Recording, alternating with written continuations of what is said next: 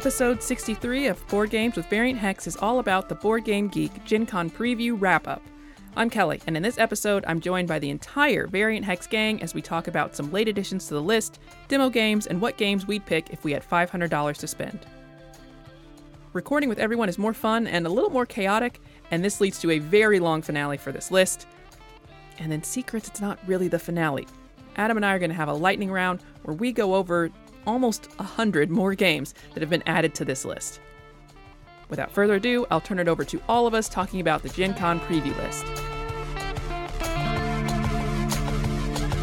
I'm going to start off with high fantasy. It came up in the other episode. What is high fantasy, right? Oh, yeah, So what is high let's fantasy? start there and address that. My understanding of high fantasy, correct me if I'm wrong, is the best analogy I can make is with comic books. Uh, DC, like Batman. Okay. Batman, it's it's fantastical, right? It's not real. Yeah. There are exaggerated characters. Marvel is like aliens and superheroes Oh. and dragons. Like it is the high fantasy means the exaggeration is so extreme that there is less and less to do with actual real world stuff. For like Batman's kind of like, well, it could happen, or it's very close to maybe some real world things. Okay. The higher the fantasy, the bigger the extremes are of everything. I- Okay. I always thought that just high fantasy was Dungeons and Dragons. Cor- That's yes, because Okay. dragons, elves, things like that are very far removed from real world things. and And like the they're magic all- that they're using. Like they it's not just like, Yeah. oh, I've become a very strong guy like Batman and I've taken this soul and I have all this money and resources. But it's like, oh, I actually shoot fire through some sort of yes, okay. And then even Superman, I mean, he's from Krypton. That's the only sort of alien thing there. So he's that's still like trending towards normal fantasy. Oh, but is can you call that normal fantasy if it's like an alien kind of? Great question. Now we're Okay. getting into Well, check- becoming a comic book podcast, and I, I, we're going to have to regulate ourselves at some point when we cut this off. So I don't have all the answers. That's just kind That's of a some go of to them. like Batman versus Yes. the X Men and how the difference is. Right. But then you know how like sometimes like superheroes, like something will happen, they'll get drugged, or Superman might have an adverse reaction to like a, a weird color of, of kryptonite, and then he's like tripping real hard. Is that high fantasy? Oh. Ah, we just all went on a little hike, didn't we? Just a little walk together. Anyway, board games. huh? Anyway, we are at the end of the Gen Con 2022 preview. We've gone through the entire list, and now we're circling back to a few that were added since we started. There's probably going to be even more added, and that's upsetting, but there's nothing we can do about that. Then we're going to hit the demo games just a little bit, and then we're each going to give our list for if we had $500, I don't know, supermarket sweep, old school contest mm. sort of way, run through there, $500 to spend, get whatever you want. Smack people out of the way. I. Exactly. What would our picks be? So we're going to start with the games that have been added since we started. The first publisher there is Amigo. And we have Dice Hunters of Therion and Saboteur the Dark Cave. Go. I'm very excited about Dice Hunters of Therion. Yes. uh, it's my boy uh, Richie G showing back As up, he's making known a on the game. streets. So, uh, as for me in my house, you know, we do like to play Richard Garfield games, so we will continue to do so. Yeah, you Sounds use dice to be a hero, defeat villains, and gain rewards. It's only $25. It's two to four players, 30 minute play time. dice rolling, die icon resolution, and dice. So, like, it's in the title, it's in all the tags. Get ready for dice. It's not on the cover. No, there's no dice on the cover. And I think that's probably nice. The hunters of Therion are really the ones on the cover. It's got like a, uh, three different characters there. Yeah, like a goat and an eagle, I would say, Like a marmoset or something. a marmoset, I don't You know know. what that is? a fox. Yeah, Marmoset. There'd be days like this. I think we're getting into high fantasy on this cover, though, right? Ah, you know what? Way that- to bring it. Way to bring it back around. Yeah, it was on, it was so. on theme the whole time. Turns out, and Saboteur the Dark Cave, two to eight players, forty-five minute playtime, fifteen dollar MSRP. There's been a lot of Saboteur games. It just says now escape the mine because I guess they figure if you're buying this one, you probably have the other ones. It's a bluffing card game. Oh, I think this is a game we probably shouldn't play together, but I would like. I don't think it's that fun. I played a bucket Oh, the of others- this the other um, in saboteurs? the pandemic online, Oh, and just it's only okay. There's a- Honestly, I think it's just an only okay game. All of it. Yeah, there's certain people that are wanting you to find this gold, and certain people that like you don't that don't Yeah. want the gold to get found. So like, it's just I don't know. It's fine. It says it's a standalone sequel because yeah, you are usually finding the gold, and in this, it's meant to be like, and now you have to get out after you found the gold. So there's spider webs, monsters, and of course the other sa- the saboteurs make your life miserable. The most fun part is saying saboteur. I think. of the game. Saboteur. Being able to shout that. yeah. We're moving on to BA Games and Cult of the Deep. Four to eight players, $45 MSRP. Cultists from hidden factions fight for control of the cult and ultimate power. Is this Call of Cthulhu related? I feel like you have to watch who you play this with, right? Why? Well, I, I mean, Because- Because they might not join your cult. I mean, yeah. I mean, I- it was just really meant to be like a "don't join the cult" kind of vibe. Oh. what I got was Oh, blank well, stares. The game does have a cool thing that I like where so it's a it looks like there's an elimination factor to it, so people get eliminated while playing. But if Oh. you're eliminated, you just become a wraith or a villain of some sort. That's And I think that's nice. kind of a fun way to still keep the elimination going without someone like, okay, go sit in the other room for Yeah. 45 Right. minutes. You Yeah. wait. before You wait over this there. Yeah, very blood on the clock tower esque sort of. You're still in on the whole shenanigans. Yeah. I think it'd be cool if the games in the genre of One Night as a Werewolf had, had a mechanic where if you were out, you still got to contribute. that's what Jason's talking Like about. like blood on the clock tower. Little do you know. Oh, I didn't know. It's there And, and other get- versions of Werewolf do have that, for where you can kind of Oh, do other stuff. yours for only $120. Exactly. Blood on the clock tower. Or you could just get this Cult of the Deep and hope that it's forty-five dollars. $45 and you get to play the whole game It looks like it has metal coins and shiny dice. for $45? There's not much else in there. Well. That's pretty much it. you know, $45, I'll take metal coins all day long. They just, uh, the game could suck, but they just feel so nice. Yeah, yeah. Bezier Games, w- and a lot of these publishers we have talked about before, but they've just added another game, and that is the case here with Sink or Swim. Three to six players, twenty-five dollar MSRP. You complete card-based synchronized swimming routines accurately and quickly. This seems hard. I don't know if it seems good. I, I looked at it. it looked Hanabi in the water, right? You have to play in the water. If it's not a waterproof game, then they have missed Oh, it the mark. be. It's not a chip theory game. Oh, okay. It says sink or swim. It's sort of like play this game or go swimming. It's oh, it not looks waterproof. like you have to use It- your phone, maybe. It, it is, yeah, it is worth saying, though, the sink is S Y N C. yes, didn't notice. Good point. Yeah. It's a pun. Aha! It's a pun. it looked, No, you it, can't play it in a Oh. pool. it looked cute on, on the level of like a more complicated, uh, not mechanically, but it, on the level of like uh, how Get Bit is cute Oh yeah, yeah, and it does look and nice. water based. It is also water based. Except in this case, you're being chased by a shark and not swimming in unison with some other person. Yeah, in or fact, syn- in, synchrony, I guess. in fact, in Get Bit, you don't want to swim in in synchronicity. No, with- in fact, it's very opposite. yeah, that is the optimal way to get bit, is just synchronously swim. And unlike Get Bit, this is cooperative. I don't know that there's a ton of like big cooperative party games. Or am I like teams? Yes, oh, but I don't know. There's a lot of big cooperative party games. We did a at, we had a work party where we played that game with a little spinner dial, and, and the game the name of the game is actually escaping me right now, which is sad. Oh, um, the one where you do the percentages. Yeah, well, no, you like guess where the the, the Yeah. Wavelength. Wave, Wavelength. Wavelength? Yeah, yeah, yeah. Okay. How about that? We played Wavelength at work, and then we the way we played it, we played it on an app, and the implementation was 100% team based. So there wasn't uh, 100% co-op, so there were no Oh. teams. It was just, just everyone got to vote, and then having a good time. Yeah, it was it was fun. Oh, that sounds nice. Right. Yeah. So it's it, there are cooperative ones, but then there's not really a sense of winning or losing. Maybe. Yeah, Yeah. there was like a it was like can your team get this many points in five rounds? Oh, okay. Number of rounds. All right.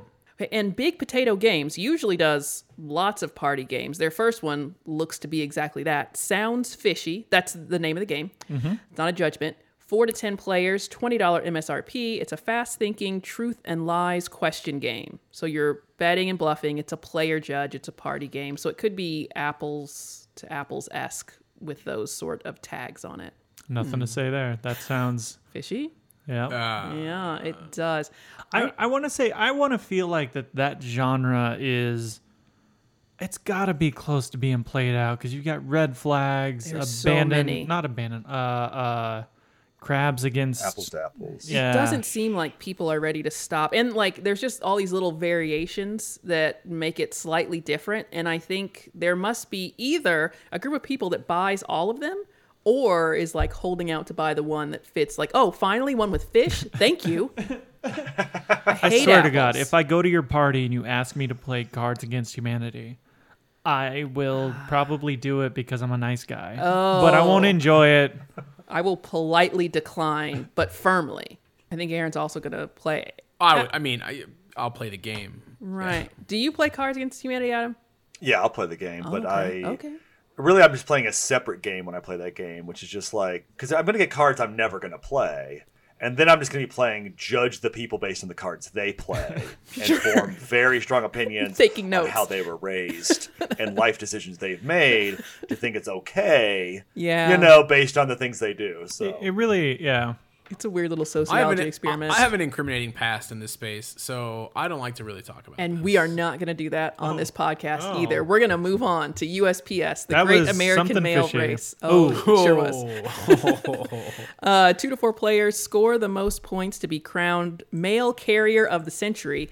MSRP thirty dollars. I can't wait. Can't wait to be Mail Carrier of the Century. Uh, it, uh, I've only seen the box art. The box art looks good. I think, uh, given the some government entity put together helped with the parks game, and that turned Yeah. out pretty good. Yeah. I have I have surprisingly high hopes for this. I think it's thirty Oh, bucks MSRP. There is the most adorable little stamp, like mail stamp that did comes see with that. it, and Yeah. gosh, I just I hope it's dry erase. It has to be like it's a dry. It's got to be a dry erase like, stamp, it- or if maybe it's just like paper that you tear off. it could be that as well. Yeah, yeah. It has a little mail truck that holds cubes. There was a different game, oh, Switch and Signal, that Adam and I were talking about, where like the train holds the regular cube.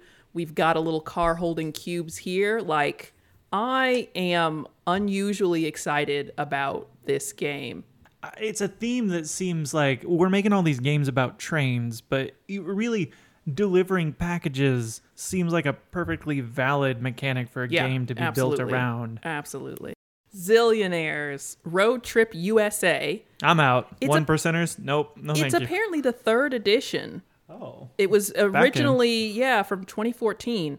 So two to five players, 45 minute playtime, $25 MSRP, quite affordable. Brinkmanship, bidding, and savvy chip placement win this four in a row easy auction game. So is it Connect Four auction? I- No, you know what? can't be. I, I kind of want to play Connect Four auction. Yeah. I, I kind of like alternate games of Connect Four. stopping There's you. the basketball Connect Four at the arcade. We have this little Connect Four shots game where you bounce little plastic balls into a Connect Four Oh game yeah. with a backboard. it's pretty fun. I'm, yeah. You know, Yeah, I'm, I'm pretty I'm down fun. for it. And now if there's an auction involved, Now that looks nothing like this. And when you Oh. click through, it takes you to Zillionaires on Mars, which I guess is the original title. I guess they brought it back to Earth. Does it look similar It at looks all? like bingo. so. It's, does it look at all like uh, Cursed Court? No. Okay. It looks like bingo, down to like the uh, translucent plastic chips that you put over numbers. Like Delightful. that's that's what I'm seeing here. It looks like, but just one bingo board. So you see a group of people around one bingo board and just number tiles around that. So yeah, it looks like you only have one bingo card left and you've decided to all play a game on that one card. There's zones that give you different payouts for your betting, and it's had a few different titles. The, another one's called The Game of 49.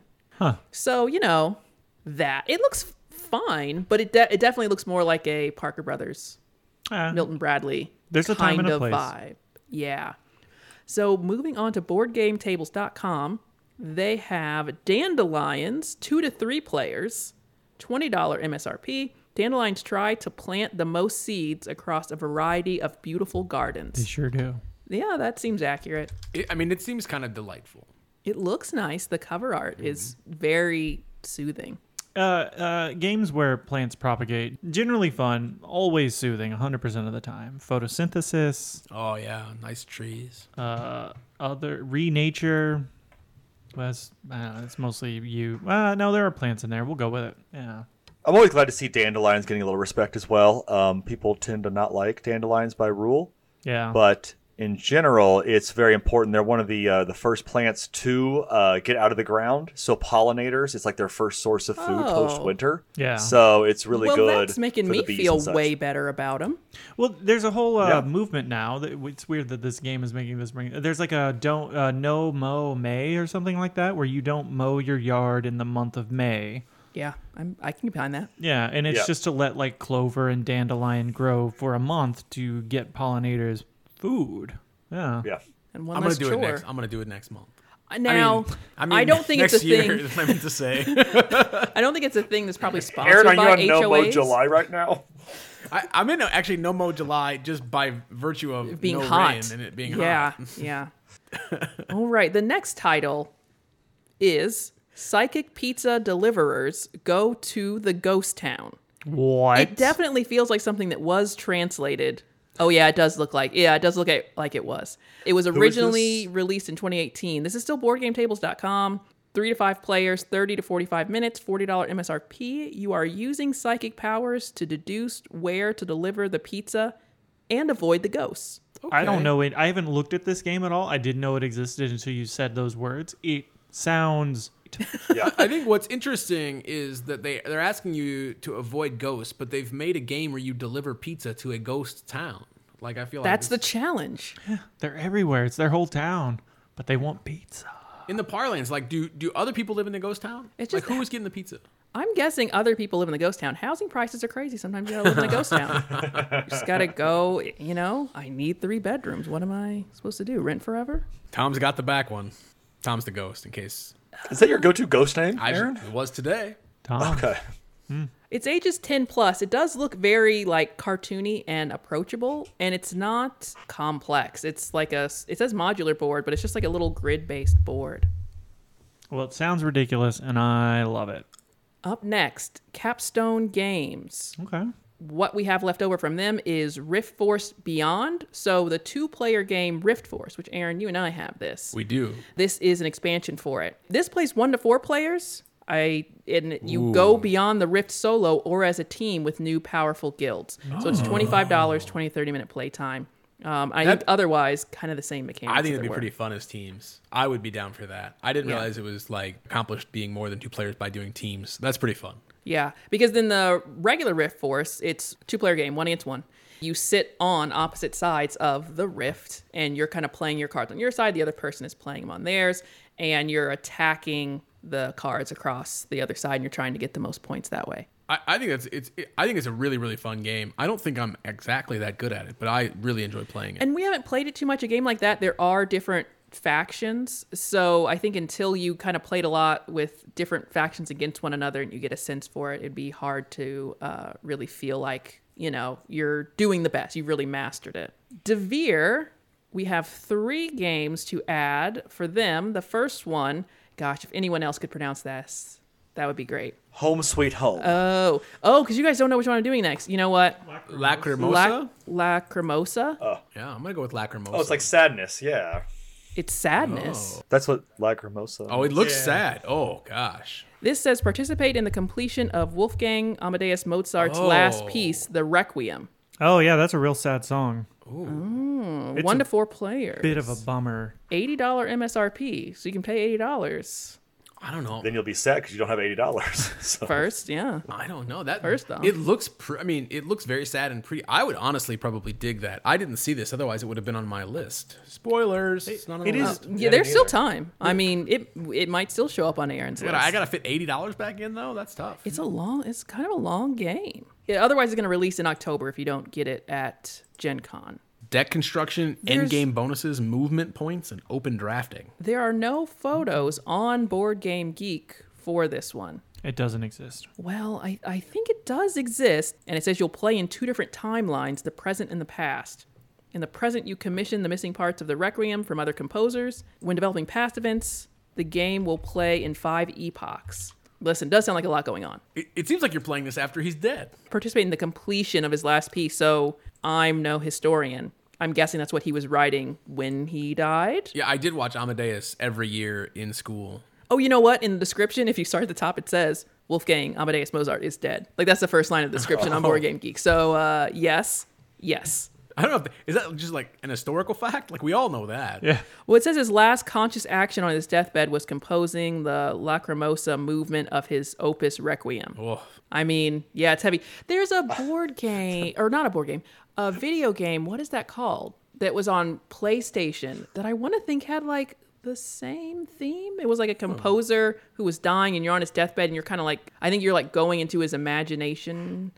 Gosh, if I remember hmm, it, I will put it in the notes. It wasn't as much of a bummer as it sounds. It was it was a nice game. All right. I like that they- they have to say his last conscious action. Yeah. Like they didn't want to list the unconscious screaming that he did at the end of his life, but just that last conscious action. I'm pretty sure he wasn't conscious for that bit. Hmm. Yeah. Moving on to two Mazescape games. They're both one player, both 50 minute playtime. And Mazescape Cryo C and Mazescape Hypnos. Okay. Um, and base, they don't really, there's not a quicker description for both of them. They say the solitaire game with the hardest labyrinths that defy logic. Oh, but it looks like the Hypnos is for kids. so that one's six plus and the regular one is eight plus. So, I mean, still children, I would think.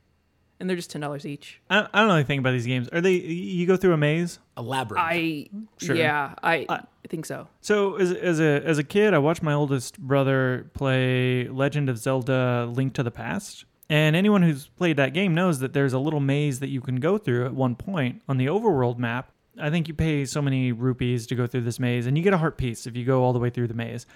I, as a kid, I was really into mazes because I liked simple challenges that were impossible to lose, I guess. I remember watching this and thinking that that's going to be a major part of this game, that like Link to the Past is just going to be mazes as far as the eye can see. And like, so the first time I got to make a, uh, a character, you know, make my own save file, I named it like Maze Master was the name of the save file. And then there was just, no, that's the only that's the only maze that was there was that one, and it's just uh, Did you, you mastered it though? yeah. Okay, okay. Yeah. okay. Did you start at the end? That's how I do it. Uh, no, I, I, I left one hand on the I, I left my left hand on the wall. Oh, sure, sure, sure. Yeah. Oh, because you just keep turning one way until you get out. Yeah. Yeah, yeah, yeah. Maze tricks. I wonder if that works in Mazescape. Hard to say. Um, oh, you know what? I'm going to interject, which may or may not end up still in the recording.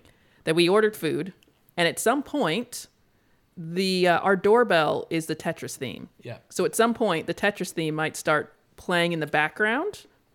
That's just exciting. uh, that's just an FYI. Up next, Dire Wolf uh, with Dune Imperium: Rise of Ix. That's high. That's a high fantasy name, Direwolf, with a high sci-fi Something. intellectual property. It's one to four players, uh, 60 to 120 minute playtime, MSRP of $40. Dreadnoughts, Ixian technology, and new leaders expand the award winning Dune Imperium. So it's a, it, it is an expansion. Yes, yes, this is an expansion. It looks. It, the cover looks pretty. That's what I'll say. I don't know how much I care about a Dune expansion, but it, it looks very uh, pretty. I don't know. People like the game. I, I haven't played it. Do they ever? It's ranked 15 overall right now on Board Game Geek. Thematic 8, strategy 13. So, yeah, they they really like it. Yeah. Well, I mean, it, it, and this is not. This is like the. This is Dune Imperium. It's not Dune like the old, very rough and ready, just basic Dune game, right? I no, I don't. I, yeah, I think this is the new thing. Okay. Yeah. Because they, I mean, they did reskin. It was very confusing because I, I felt like they had just done a new edition of the old Dune that had been out forever. And then they did Dune Imperium. And I had a hard time telling when people were talking about one versus Yeah. the other. Yeah, yeah, yeah. And it seems like now the way we'll tell is the good one. Yeah. It does seem like one of them people really like. It, it was nominated for and won quite a few different awards uh, over the last couple years. So yeah, Golden Geek nominee and winner. It was the Kinderspiel des Jahres nominee, among other things. So yeah, very popular. I'll give it a try at some point. Maybe this newfangled expansion. This is the pause because they didn't ring the doorbell. The food's outside. Da, da, da, da, da, da, da. I actually can't hear it. I like that you guys are not singing it. No, it didn't go off. They just left it. They didn't ring the doorbell. Oh, okay. Oh, okay. oh, he still might not be able to hear it.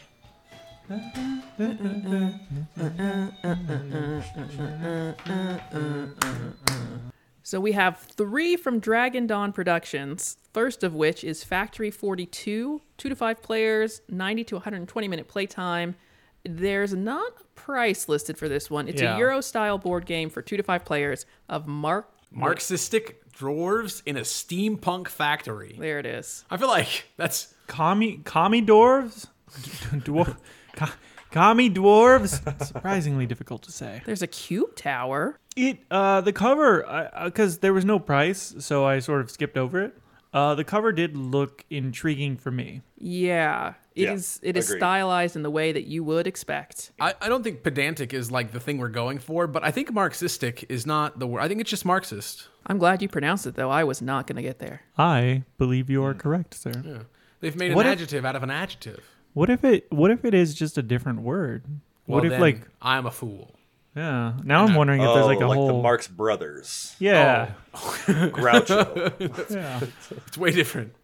Harpo When they're in a the dwarf. steampunk factory, it's all fun and games. right.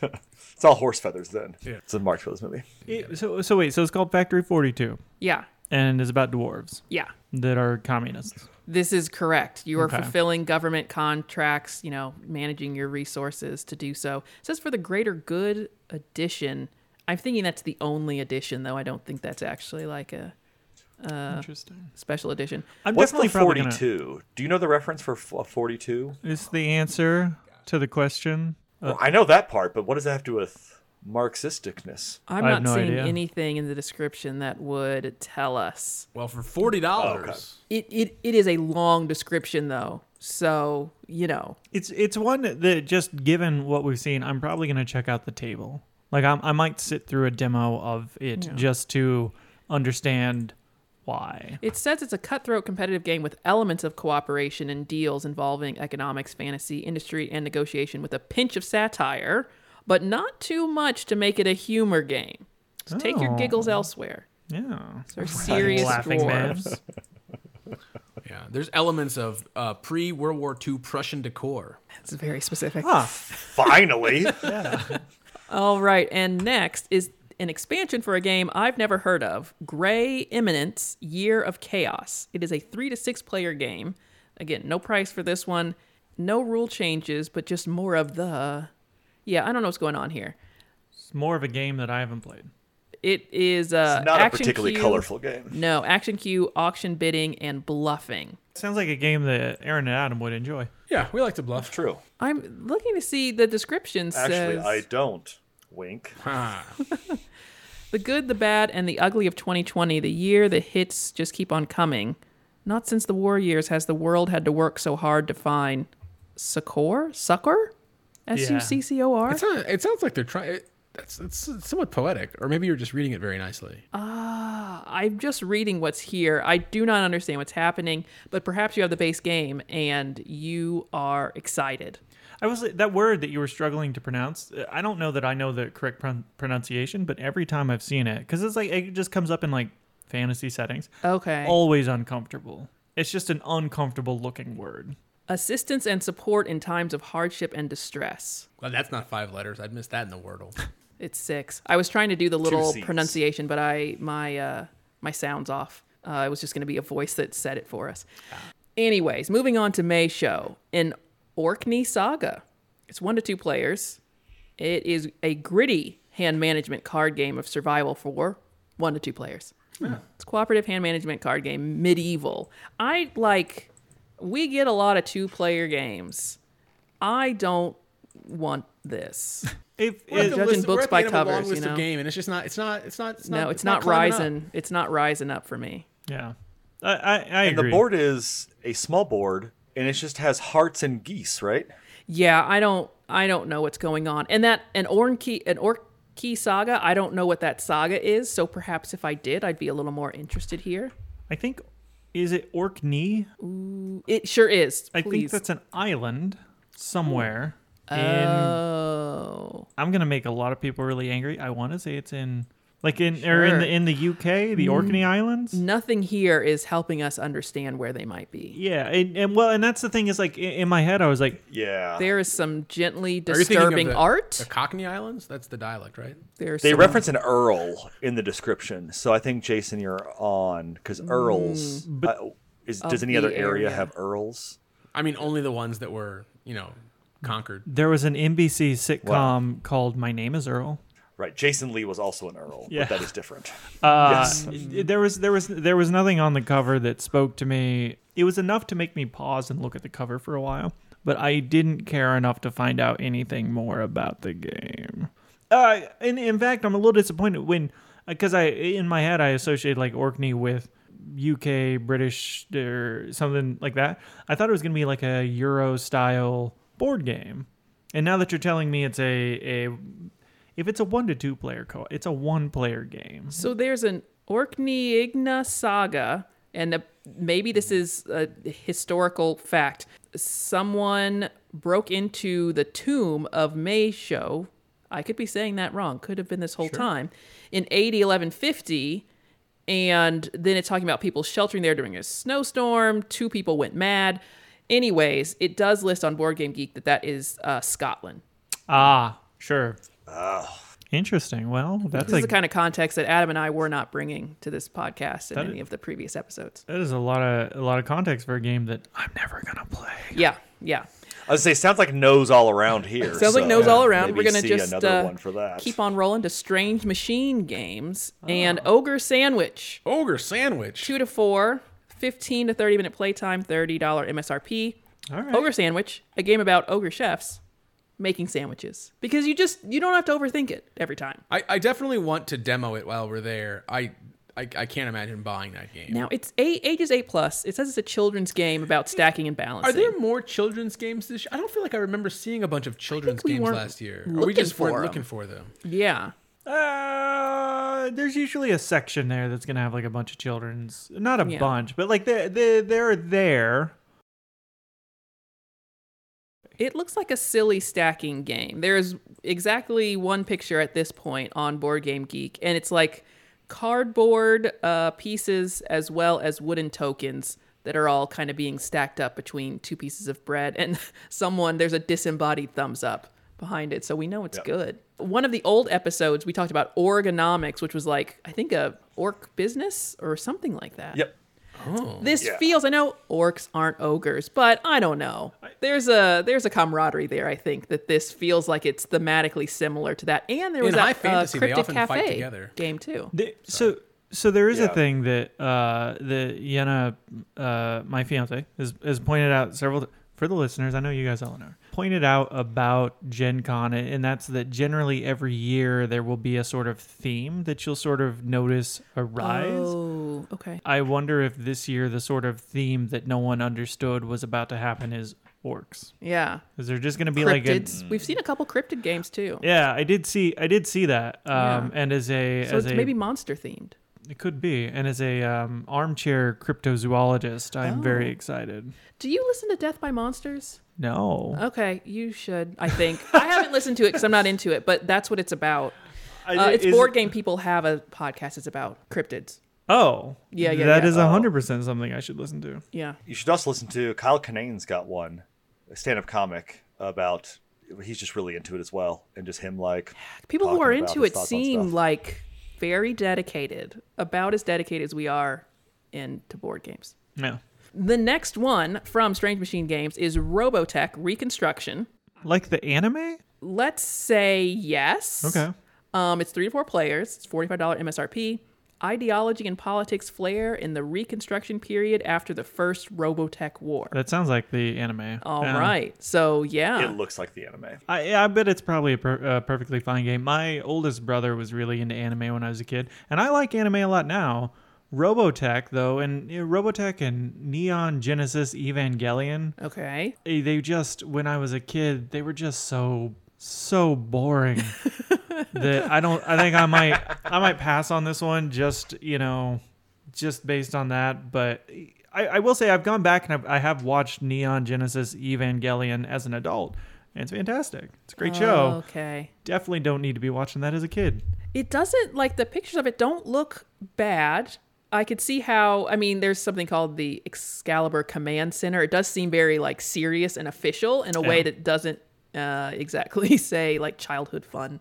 like it's not like a frolic that we're talking about here. Uh, it seems like, I read the description and there's a lot of like interaction where like you have to give an action to somebody else and then you can't give them too much power and they give you actions. Balancing kind of thing. And then I want to say like the the show there was a lot of like uh, political drama as well as giant robots. And you know, I'm here for the giant robots. I don't need to like there's enough political stuff in the world.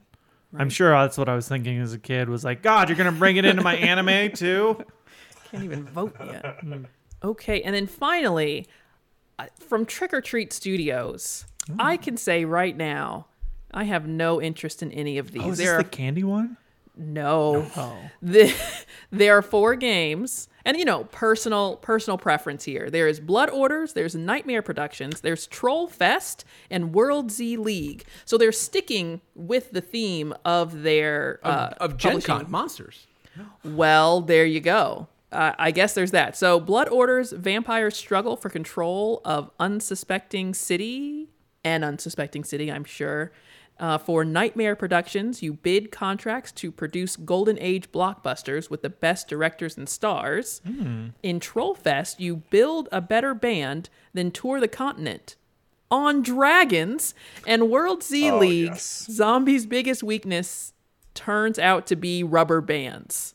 So it's oh, like yeah. a kooky monster fun time. We're like, we'll pair monsters with some other popular thing. Maybe we'll sell more copies. And they have all kinds of different mechanisms. Of the that Blood Orders is deck construction. Nightmare Productions is auction and bidding. The Troll Fest is closed drafting, point to point movement, and then the World Z League is flicking. With it's- rubber bands. It's Oh, a man. solo game. It's one to four players on that last one. And and then there's zombies. And these are like they're not cheap. Uh, 70, 60, 60, and 50 Let me- respectively. Let me count the ways that I do not want to play a dexterity game that involves rubber bands. A rubber band dexterity game for fifty dollars. That just sounds like putting someone's eye out. Yeah, pretty much. So I- I don't know how if it, if any of you would like to dig a little deeper in any of these, please guide us into this monster world. Uh, I've got nothing. The image, the images. I'm sorry, on Trollfest are the best. By the way, they're the best. So Sounds like gonna- Adam's can editing his pull them list. up for everybody real quick here. We're gonna have to go through a couple of these. so I'm Oh. starting at the beginning with the board, which looks very normal. That can't be what you're talking about. Looks like every No, other no, board no. game board. Yep. So then Wooden if you go, I thought it was me at first. So there is a Okay. picture of a group of five people playing near a window. At first glance, the guy in the back, I was like, "Am I in that photo?" And then I was like, "I don't have glasses." But then I should have Oh. been like, "Well, of course it's not me. Yeah, It's not far." yeah. Yeah, look at me, look at him. It's not far off. Go three over from that to, to the guy smoking with three bottles of wine Mm-hmm. Yeah. playing Trollfest. And it looks like he's playing a prototype. Yeah. So this is nearly a business meeting. Yeah, those bottles are not. They're empty. Are we are we we talking about the guy with the the the mustache smoking a cigarette? Yeah, of course we are. God, I want to play this game with him. Uh, it looks like there's Yeah. wine, but there's also a Corona Extra hanging out in the background. You know, in a couple pictures over, Bruno Cathala is playing it. I don't know why King Oh. Domino's just kind of like chilling on the side there. I think that's King That's a good Domino, but you know, Oh yeah. whatevs. Look at how look at how he holds his cards too, like under the table, no one's seeing my cards. That's a real Well- like pro game player right there. They, they these games look fine. Uh, I the, the the the subject matter is is maybe not necessarily everyone's forte, but the, as a uh, you know just looking at them, they look okay. They look okay. I think I am I'm pushed away by the cover art and theme, but like the game itself does not look like the front of the box. I might stop by the booth. See I- what they're on about. Yeah, I might I might do it. I might take the plunge, the zombie rubber band plunge. Sounds pretty fun.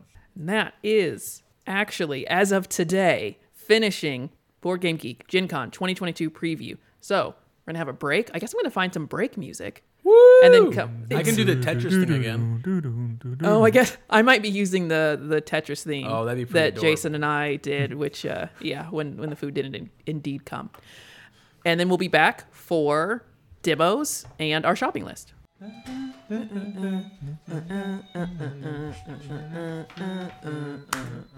What's your favorite Lady Gaga lyric? I I don't have one personally. Hips don't lie. Is it Judas. rah rah da da da da? That leads to our first game, Ra. Oh, Oh, it Uh, does. It starts does. It with Ra? does. Oh. Yeah. 25th Century Games. Now, for these, I say that we go focus on the ones that we're excited about. And I think we are excited about Ra, but going forward, everyone can just shout out one that they think is cool as we move on through the demo list. Not going to be quite as exhaustive as our regular for sale, I don't know, investigation, I guess. But Ra, I think, Adam, you and I talked about this one because I don't think it said demo before. I don't think so. We had a conversation about it, so it's done some sort of moving around, Right. possibly sneakily. I would say Yeah. it wasn't upfront or forthcoming about this. Unless we were unknowingly do including demos that first recording. But anyway, Ra is a reprint. It's originally from 1999. Wait, RK. Yeah. I don't. Knizia. Yes, Knizia. yes. Um, you bid to acquire the most valuable sets of Egyptian artifacts and resources, and then the art, I believe, has been redone by Ian O'Toole. Oh, the uh, board game designer of the century. Oh. Uh, board game graphic artist. Yeah, It's- yeah, he does a lot. He's he's pretty busy. There's other artists on here as well. Yeah, but apparently just a demo seems kind of weird for a game that already does exist. Yeah. So I, I don't know. Maybe they realize that like, yep, that ship, like that boat, is not going to be here in time at all. Put Art demo looks on good. it. Art looks good. Castles by the Sea is a 3D puzzler. That'll be interesting. I'm excited for the demo. That's Brotherwise Games, one to four players. You build and rebuild a tiny sandcastle kingdom in this 3D spatial puzzle. You can see, I saw people playing this one. So I think there's videos of the gameplay online. And I want to think it was, it looked a little mean in a way that I refrained from getting too excited about it. Well, and if you don't want to do that 3D game, you can do the Catan expansions in 3D. Yes. that I'm very excited about because for too long we've not been able to play Cities and Knights in a 3D version, and no longer. It's No. Cities and Knights is the superior way to play Catan. Aaron may disagree with me. He's wrong. It's uh, it's very Ah. exciting. I mean, I like, you know, You know, they if it ain't broke, don't fix it, right? They just did. They used the regular It is broke. version. They fixed it. But um, Game Night, so Board Game Geeks, Game Night series, Nikki, Lincoln, the whole gang, just did Catan. Like they had never done just regular Catan. Oh, I went to Oh, watch. that'd be pretty fun to watch. Yeah, Oh. it, it is fun because they're kind of saying like a lot of them hadn't played it in a long time, but yeah, it, it is fun to watch. They play a very nice game of Catan. I just want to say to the group present, I don't here. know what this is about. a very nice game where they were like, ah, I shall do this trade for you because it seems as though it would benefit you. Things like that. It was I wild. I was They found it wonderful. they I don't just, even understand what game they played. Is what, No. what I'm They- hearing, so. they- it was Catan. I saw it. somebody was somebody was saying the nice things out loud but doing the mean things. Has to be. I, I just want to say while we're on the subject of Catan, Yeah. the the the fact that um, Catan as a as a corporation has just printed money for the past 25 years. Yeah. They just can't stop selling it. No. And yet there's no possible way for anyone who is a human being to be able to sign up for Giant Catan at Gen Con. Oh, that they don't have more. I don't know why they can't get themselves an entire room I, I don't for four days I just- for giant. Just charge more, get more of them. How much money would we pay? and pay accept the money. to do Giant Catan together? uh, I would pay 10 bucks. I would. One person. That's not F- enough. For me. That's not enough. I would no, pay. th- no, Aaron for for four pe- 40 bucks for uh How four giant people. is it? I'll pay forty bucks It's for you and forty giant. bucks for me. Oh, it's not that giant. I'm, I'm not saying Adam. not Kelly, Aaron. I'm saying if you're charging Of admission course. over the course of time, 10 bucks is more than enough for a single board of Catan. And it doesn't take that long to play, really. No, Yeah. and and I feel like you, for a single board, you're gonna make uh, probably a couple grand over the course of Gen Con. That's gonna pay for the board.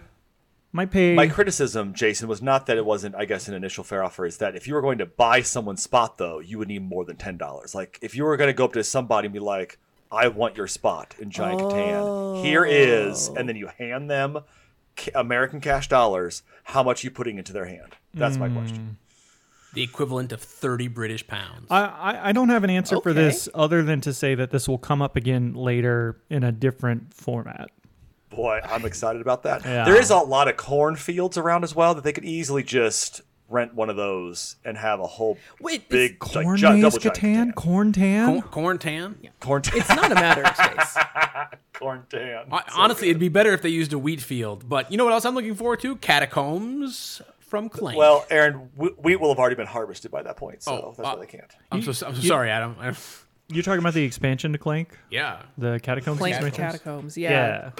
It meets tile laying in the newest incarnation of Clank, like deck building adventure. That is. Yeah. I I like everything about Clank. I will play whatever they put out. Yeah, uh, uh, I agree. I'm in the same boat. I think Aaron and I are gonna have something on our list that's the same. We're gonna put it on there because we didn't. These these voices. These voices. Aaron, you seem to be running down your list. Keep going to the next demo that you that looks interesting to you. Oak. Oak has really pretty art. You can become head of the tribe of druids. High fantasy. And that is from Game Brewer. The last one, Clank, is from Dire Wolf. And Catan, I think, is from Catan Studios. Yeah, it's, it's Oh, they got just their own them. studio. They Yeah. yeah. they have more than enough. They have more than enough to go around. What was it back in the day? Was it Mayfair or Rio Grande? Like someone owned Catan. Yeah. Well, uh, yeah, Mayfair I don't know. and Rio Grande, I think. Yeah, like I think they were buying the rights maybe to make it for some period of time. Now just Catan Studio. But yeah, Oak looks very nice. One to four players. You become the head of a tribe of druids about to unlock the secrets of the Arch Oak. Oh. The arch oak. Seems lovely. Yeah. I like the concept of the arch oak. Uh, there is an expansion for Great Western Trail that uh, I will probably look at. I haven't actually looked at or read anything Now, about it. is that an expansion or just a whole other game? Uh oh, It'd be quite actually, an expansion into Argentina. the trail continues. It goes the ocean. real south across the Panama Canal. It apparently is a re-implementation, so it is. It is oh, a retheming. yes. It is a theme in variation. That's interesting for it to be. But why not? Is it going to be different cows? I guess. Yeah, local local cattle. Yeah, and I'm assuming like obstacles might be a little different. There's got to be something. Mm-hmm. Um, Yeah, you would think. there's a new type of worker, a farmer. Uh, oh, okay. different paths, different cows. Yeah, it's more like the Great Southern Trail. Diamond Dig looks uh, like it could be good. It's a push your luck game, drawing Mm. stuff out of bags. You can stop whenever. You know, it says it's a dexterity game. I don't really understand how that is being implemented. There's no pictures, but bags are I do like Mm-hmm. push your luck, pull shit out. Ooh, stuff out of a bag. Wow. That's Mr. B Games. Yeah, action dexterity. Wait, did you say what the dexterity is? I No, I don't something know. up. It doesn't say. Oh, Oh. Mm. I don't. Oh, I don't know anything about Maui, but I like the cover. It's just like a beach Mm-hmm. day. It's a lot of umbrellas. It's from Next Move Games. You place towels in pleasing patterns on the beach. So it could have been literally anything, but I like the art they've chosen. Uh, Steam Up is going to be there. Yeah, I backed that. Yeah, on uh, Kickstarter. They well, and the, I definitely remember Steam Up being there last year, oh, okay. and I I'm excited to see it again. I watched. I didn't actually play a demo of it, but I watched a person demonstrate how to play it, mm-hmm. as in a demo, I guess. uh, the pieces are very cute, and Yeah. it's it, it is a game, but there's a lot of tactile parts to the game that I I really like. I can't because there are so many pieces and they're all so cute. I don't want to believe that it's gonna be a good game. Probably but won't be a cheap one. Yeah, it it, are, it right now it does have a 7.3 on Board Game Geek. I don't know. Yeah, I wonder if you can play it virtually, which is so often true now, especially for Kickstarter games that Yeah. either on Tabletopia, Tabletop Simulator, that you can try them out. And then when you're doing it virtually, the components can be a lot like you probably won't focus on them as much as it's all just you know computers anyway. Behexed looks really uh, interesting to me because it's an unconventional deck building game. So I'm not sure how they're doing it differently. And it's three to five players, which is also a number of players that's not like super common. Right, it's unconventional. Can you imagine if you if you got a deck builder game that was unconventional just by like breaking all of like the stat rules of, of deck building? Maybe that's What exactly if it was just like done. there's no cards, You you you, just dice? you, you, sho- you shovel a- you shuffle after every turn. I like to think that it's unconventional because you're not allowed to play it inside of Gen Con itself. Cards are always added to the top of your uh, of your draw pile. Well, no, you draw from the bottom of your deck. How obnoxious would that be every time? Like, Yeah. just You, you you set your cards from horizontal to vertical to indicate that you use them. That took me longer than it should have. There's a game from Pearl Games called Lofoten. Which two Jarls of Lofoten will be the most skillful? It's a two-player game for hand management. I, I'm interested in that. And let's Kids Table Board Games has another game in the Creature Comforts world. I don't think that it's actually a spin-off called Maple Valley. And um, I did get the that original Creature Comforts game. Interested to see what that's like. It's one to five players. A lot of bird watching games this year. It seems like there's Birds of a Feather. There's Bird Watcher. I think I saw another one too. So is that the new? Is it just still hobby? like Wingspan? Like you listen, these birders, they're into games, and we're selling them games. These ornithologists will not get out of our hair. no, Give him another one. I hope so, and I, I hope that there are just what is the word I'm looking for? As a publicity stunt, I hope they just release a bunch of birds into Oh, the yeah. convention center. I Into the convention That- center? oh, absolutely. I would hate this. Uh, man. turkey vultures and uh, okay, all kinds of carrion birds. okay, not what I expected. Carrion, carrion fowl. Here I am thinking doves. That's on me. No peace. Oh, It's just buzzards and condors as far as the eyes can see. Game Brewer has one called Amygdala from Kiesling and Kramer, and you unlock emotions to fill your amygdala with hope, serenity, happiness, and more. I hope it is that Zen. sounds lovely. Does Oh, it come with nice. medicine? I no, Oh. it's a board game I, I didn't know. It was for a two to four reference. players. Uh, Yeah. oh, I know. Oh, okay. You skipped it. I yes. There is uh there's a game that just uh based on the box I looked at and I was like, "Oh, that's going to be awful and I'm going to hate it." And why are people doing these things? You have to spend money to make these things. Why are you doing it? Is it racing hedgehogs? No, actually I thought that looked really cute. Rest Legacy. Uh Bigfoot Roland Smash. Oh, that does sound. It's big Bigfoot trucks, monster trucks, you know, trucks with big old Oh. wheels. Um, but uh, uh, from the description, it is a uh, competitive programming and press your luck monster truck game. And uh, yeah, so programming is gonna probably um, what was that one game where the Ooh, gunslingers? Colt Express. Yeah, Oh, Colt, Colt Express, Express. sort of. Or God, what was that other one? The, Oh, the there- cops and robbers one. Yeah. Ooh, how to rob a bank. How to rob a bank? Yeah, something like that, but with monster trucks. And you know what? Now I'm on board. And there's the expansion. Yeah, and that makes that's that was another reason was I saw those two listed together, and I was like, well, Yeah. if you're bringing that out and immediately the expansion, well, you've just given up on this, and you're just. But maybe they're just like, this is so good, and you're gonna want all of the things. I'm gonna go. I'm gonna go to that demo. It's it, it's sort of like deploying into production, right? It's it's uh it's it's engineering and pressure luck. That's true. All right. That's very true. All right, last call on the demo games. Anything else we want to shout out? This is maybe we went through about half of them, so other things to explore here still. Yeah, Rest Legacy. Uh, it's Wrestle and Legacy. I hate the name. So you basically create your own like wrestling universe or something like that, and but it says up to thirty simultaneous players if you like expand the territories enough. And I just, I just never thought like the wrestling crowd was also going to be into massively expansive board games. So then I- you know what? That's me also limiting my mind. But I want to see like the full thing at Gen Con of Yeah. thirty people playing with their promoting their wrestlers into like th- their examples were Japanese strong style, Southern wrestling, or lucha libre. Like you're just going from all these different countries for different types of wrestling. And I, I kind of like it. Like professional wrestling now in the U.S. is mostly dominated by the McMahons and the WWE, right? But prior to the WWE buying up all other competitors, there was this like circuit-based sort of wrestling. Yeah, like every territory had its own wrestling federation. I didn't actually see that game on the list. I'm kind of interested now. Okay, so uh, there is a Kickstarter page for this game. It is currently live, 31 days to go. God, I do hate that name though. It only needed Yeah. $400. And they have met their goal with 14 backers. And I don't know I don't know that seeing the Kickstarter page is going to make you feel more confident about this game. I'm going to be honest. I, I'm seeing Yokozuna there. I I could be I could be wrong, but It's like a miniature Mr. T in that graphic. I love it. it looks like a it looks like a project made with love, but maybe not a huge team. Yeah, there's definitely some love in there. Uh, I even even seeing that, I'm still um, I'm still interested. I'm still in. Hey, You said Adam, they're gonna be there. They they're on the demo list. But yeah, I mean, it's, that's what we're looking at here. Okay. It looks like it is a PDF game. So they just Sure. email you a PDF. that Okay. seems right.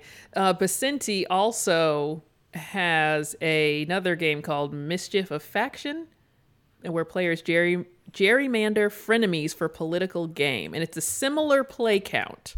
So that is that is what they're up to. Okay, okay. They're really into uh, maps Okay. because it's like uh, isn't it? Isn't the game like But- uh, it expands the number of players because you just make the map bigger? I'm gonna say Right. yes. Yeah. W- w- w- a Unfortunately, lot though, of they cannot be cartographers, though, can they? No. Oh no, it'll be tough. Oh. Yeah. Thus ends our demo section. And again, there's some other games, even some uh, recognizable ones that we didn't mention. So be sure to check that out. And now we are going to do our picks for if we had $500, we're opening the doors day one for Gen Con. In the hall, walking the aisles, what are we going to spend this imaginary $500 Yes. on? And, And I, to sh- I would like to remind Aaron that we do not have the licensing rights to If I Had a Million Dollars by the Barenaked Ladies. Oh, I would like to sing that song. I know. Ah. I know, buddy.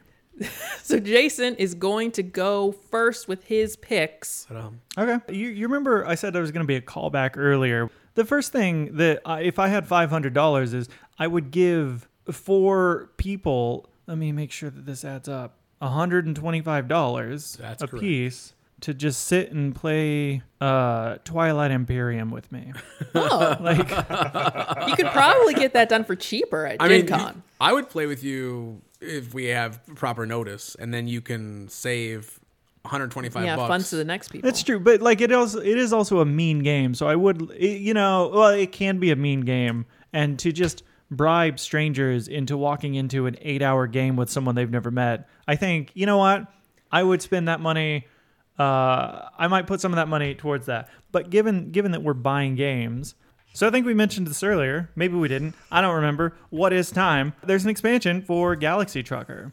Oh. And you mm-hmm. like, I, I heard you like mm. Galaxy Trucker. What if we put more Galaxy Trucker in your Galaxy Trucker? I'm on board. Choo choo goes the Galaxy Truck. I, I honestly, I haven't even looked at the description. I just like did- Galaxy Trucker. Like it doesn't even matter. yeah, it's got Vlaada's name on it. Uh, I, I don't Yes, know. please. Yeah. And they just redesigned it, and I'm assuming this is matching that redesign. Like the redid the art, kind of put it in a, I think a smaller box, et cetera, et Yeah. cetera. Yeah. in, in fact, my fiance and I are playing Giant Galaxy Trucker. Oh, okay. Which is- got tickets for that one. Much easier to get tickets for Giant Galaxy Trucker than it is Giant Catan. And you know what? Should we just make a giant Catan? We can. Yes. That doesn't seem that hard, right? But then you have to play Catan. I don't have to do anything. I, the most interest I'm going to get out of this is by building the giant Catan. Like I, that seems doable. How, are we, how big are we talking? Ten feet by ten feet? Like a whole room? A lot of hexagons. Well, sure, sure, sure. I just, I'm just checking. Uh, I don't know. I feel like we Now, can run our own What giant Catan vehicle are you registering, Jason? Because you that's how it works for a giant galaxy-sized trucker or a galaxy trucker, right? You bring your own vehicle. Bring your own truck. yes, I'm transport bringing in a Yeah. Mazda 3. Oh my gosh, it would be a lot more exciting if they had like little go karts or something oh. that you got to. I mean, it wouldn't be a meaningful drive because the way it works, like the way the game actually works, you just like shift position forward and back, so it would be probably a big old pain. But I would like to see it. I agree. I don't doubt that maybe someone will be driving in a Mario cosplay in a little go kart at some point through I hope Gen so. Con. Didn't see it last year. Didn't see it last year. Well, they also disappointing. Nintendo's been kind of litigious lately. For cosplay? Listen, let's Uh, not. for Mario Kart specifically. I don't know. They you're, you're They started right. reselling it. That's probably why. Yeah. Like they put out more maps. That's true. I haven't I haven't played those new maps. That's something we should do. Yeah. All right, but next. Next, Dog Lover. If you're familiar with the game Cat Lady, Dog Lover is Mm-hmm. Is that. is that, but with dogs and a little different. And Cat Lady is a perfectly good game. It's quick, it's fun, easy. You have both cats and dogs. I have both cats and dogs, and I, I love them. And Cat Lady, I'm interested because Cat Lady was one of those games where I thought the mechanics really matched the game or the theme of the game, where like if you feed them too much, or, that, or you're collecting too many cats, you're trying to be this weird cat hoarder, but you lose points for not being able to feed all those cats. So it's really like only have as many pets as you can can feed. responsibly take care of. Yeah. What a great, what a great thing to It's say. a good idea. Uh. It looks like for the dog lover, some of the things seem the same. Like there might be a favorite thing, which might be like the cat toys. There's still adoption, and there's still, of course, dogs. But they also have scraps and then like tricks, it looks like. The tricks seem to be some kind of configuration of cards. So maybe you do the trick and get to take that shape of cards from the grid. That is a guess. I didn't realize it was a kids game. Tricks are for kids. Tricks are for kids. Yeah, yeah. Yeah. I have power failure on my list just Yeah. because I liked the box art. I didn't again, I This was the one, there's some kind of dexterity element to it, and it looked like you might stack things like hexagon Yes. little pieces in different directions. So, like wooden block pieces, so they're three dimensional, and maybe stack them in different directions. This does look interesting, and I think it's uh, cheap and like a maybe English reprint of a different game. yeah. Yeah, it, I, it looks good. In some case, well, there was one case where I put an expensive board game on my list just to narrow down my list a little bit. Um, Spend the cash. yeah, sort of on theme with I own cat lady, I Mm-hmm. I want dog lover, cat in a box, cat in the box. It looks good. Looks good. Uh, it already has. I don't care what 8.1. Adam says. Uh, it's a Japanese uh, game, and that's It's trick taking, but you don't Right. determine the color of like your hand is colorless or suitless, I guess it would be more accurate for trick taking. So I think you get to decide how you want to assign your suits as you play the cards. And like this is the trick taking twist that I have I don't know if I've been waiting for, but I'm certainly interested in. Yeah, trick taking games have had a sort of resurgence the past few Yeah. years. And so, yeah, so I am looking forward to this. I did sort of dump on this game. And I, I, I, I just looked at the the art and I was just like, okay, it's going on my list because it was also cheap. I was getting a lot of putting a lot of cheap games on my list. More fun. Yeah, I'm really defending this sink or swim. I don't think there's any reason to defend it that hard. It's three to six. I don't buy a lot of uh, higher player count games. And it does look like there's something that you do with an app with it. Yeah. It doesn't, I don't think it looks bad. I like the idea of a cooperative, like big party game as well. So I, I, I think that's great. I generally don't like games that use apps to do anything, but I think in the case of like a higher play count, if you've got people over and you want to bring out a game and they don't necessarily want to sit through a really hardcore game and they don't want to learn a bunch of rules, uh, a game that comes with an app tends to speed things up, tends to be nice for that. Yeah, and So- I think it might just be a timer. It also looks like something you could probably maybe play like at a on a couch on a coffee table, not like a whole big clear the dining table thing. and that's not necessarily that common in Yeah. the board game arena. Uh, so th- uh, that seems nice. Um, I think this is going to make a few different lists, maybe, but uh, USPS, the Great American Mail Race, Uh, we talked about earlier with the stamps and and your the Pony Express and your sending carrier pigeons across the country. I'm pretty sure all of this is accurate. There were a lot of modes of transport on the front. Yeah. The mail's got to get there. Uh, and then you're just racing against the uh, Amazon driver to see if you can compete in a modern technological economy. And it's I was looking for it for a, a touch of escapism when we were all like excited and supportive about the post office. and I should say I think most of the games that I have listed up till now have been under, Under th- 30 or less? 30 or less. You're at $345 left right now. So you Yeah. spent 30, 30, 15, 30, 20, 30. Yeah, and the next one was uh, I might have just guessed on the price of this. I'm not sure that it was listed. Uh, Terracotta Army. That's a big one. Yeah, it's a big one. I think I put it down as 70. I don't remember if that's actually MSRP or if that's just what I'm guessing it's going to be. But yeah, I I don't know. I like the theme. I like the Terracotta Warriors. It looks sort of Euro-esque. Oh yeah, yeah. I think Um, when Adam and I talked about it, we said that like it didn't necessarily look like all of the. I think it was that one. Like all of the components exactly matched. Like the Yeah. scale and type didn't seem super consistent, but that doesn't say anything about the gameplay. Well, it's uh, and it looks like some of the pictures on Board Game Geek are just 3D renderings or like pre-renders uh, or like visual vi-. Right. visualizations. So right. we'll see. It also looks like it might be close to goodness. What was that? Not uh, there was a game. I think it was a Stefan Feld about Oh. a Roman uh, emperor Yeah, hi ho Cheerio. yeah. Uh, so there was this game. It was a it was a Stefan Feld game. I cannot remember. Hadrian. No, it's not Hadrian. Uh, it was the name of a Roman emperor, and it was basically a series of mini games all like a Oh. bunch of like mechanics from a bunch of different Euro games thrown together into one game. Like there was the area control part, there was the resource management part.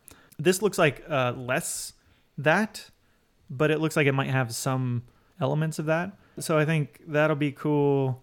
Trajan? Trajan, yeah. I put in Stefan Feld Roman into Google. Trajan's a good. Uh, well, it's not an amazing. It's not the best game you'll ever play because it is a bunch of different mechanics thrown together. Okay. But in that, that is what it is. It is interesting. So yeah. So uh, Terracotta Warriors is not Trajan, No. but I would recommend Trajan, and I'm interested in uh, maybe picking up Terracotta Warriors. I have Castles by the Sea, which I believe is also a, a stacking game. Not entirely stacking, but I believe it is. There's Um, something going on there. Yeah, in the realm of like, uh, goodness, um, what is that? The Santorini? Oh, yeah, yeah, yeah, yeah. Yeah, sort of in the realm of that. The the pieces look nice. The the decor looks looks cute. Um, And I think like you might be like building the castles and something about the tide. I, that's a that's Yeah. total total guess. yeah. So I think that the tide like washes away, and you're building and rebuilding sand castles. In fact, it says in the description. Now I'm looking at it. Uh, the core gameplay is similar to Santorini. So if you like Santorini, you're gonna like sandcastles, and if you like sandcastles, well then why not play a board game about sandcastles? Well then, if you're doing that, why not just build a sandcastle? well, we don't have sand. We're in the Midwest. It's a whole thing. It looks like there's a little more to the building than Santorini, and not like in a nothing against Santorini, but it's very straightforward. Like you can move or you can put this here. This looks like there's a little more going on than that. Yeah. Yeah. Uh, So I'm excited about that. We've got uh, next on the list. and Uh, that one's 50. You have 225 left. Yeah, next on the list uh, is Fall of the Mountain King. How much is this one? I think this might be on the demo list. I think it might be on the demo. Oh yeah, yeah, yeah. Because it doesn't. Uh, You there's know no- what? We're gonna let it go. Mowgli. yeah. Uh, we'll say sixty dollars. Yeah, we'll go with that. And the really, all I know about this is about dwarves versus gnomes. It's just a war with dwarves and gnomes, and I'm in. I'm sold. The art looks fun. The art looks fun. Been brewing for a while. Yeah. I like when the dwarves and the gnomes are on the same team. Oh, the designer of this designed. uh, Remember that Kuna game? K U H N A H. Ish. Uh, he he apparently you did not you did not like it. It was very small. It's a very small game. Oh. Um, but yeah, same guy. I was trying to see if there was anything else. Let's see, Adam E. Dalton uh, is his name. I was trying to see if there was anything else about in the hall of the like if in the hall of the Hmm. Mountain King was this part of this series or is that just like a complete coincidence? Different mountain, different king. Okay. I I don't I don't actually know. Um, I and know there's either. honestly there's not much artwork for the game on Board Game Geek, but what is there Uh, looks, good. It looks really nice. um, So it's the same publisher that makes in the Hall of the Mountain King because the art style of the cover does look similar. But yeah, don't know any more about the connection there. the next one on the list, some of the uh, probably more than should be are from the demo list, but That's all right. That's all what, right. what are you gonna do? The mirroring of Mary King. Oh yeah. And this is by Devious Weasel Games, who also released, uh, I believe they are the publishers for Cosmic Frog. Yeah, that sounds right. That yeah, sounds right. And like Cosmic Frog looks fine, Weird. but it is a it is a bit of a head trip. Uh, it is also just like a a battle royale style board game, which can be fun depending on who you're playing with, but it's not necessarily what, what I'm looking for most of the time. The mirroring of Mary King sounds interesting. It is a, I believe it's a two player game. One of you plays modern day Mary. One of you plays as Mary from, I think, 300 years ago or maybe even before that. And you're both just trying to gain control of, of Mary's psyche. And I think that that just plays out as a card game.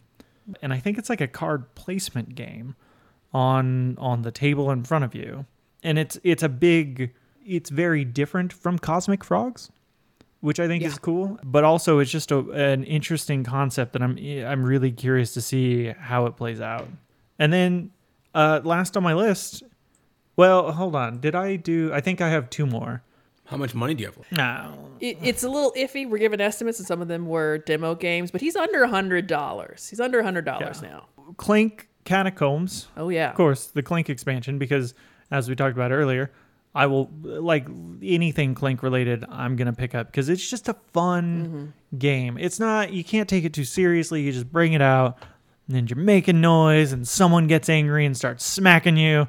Really, what could be more fun than getting angry smacks? I And guess. I think we're signed up to play like a session of this. I uh, I don't I'm not sure if we actually end up being able to get into it or not.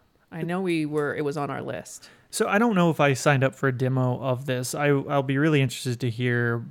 Um, Oh, I might have. I might have tried to because I think we tried to schedule this together. So we might. Uh, I don't think I got it though.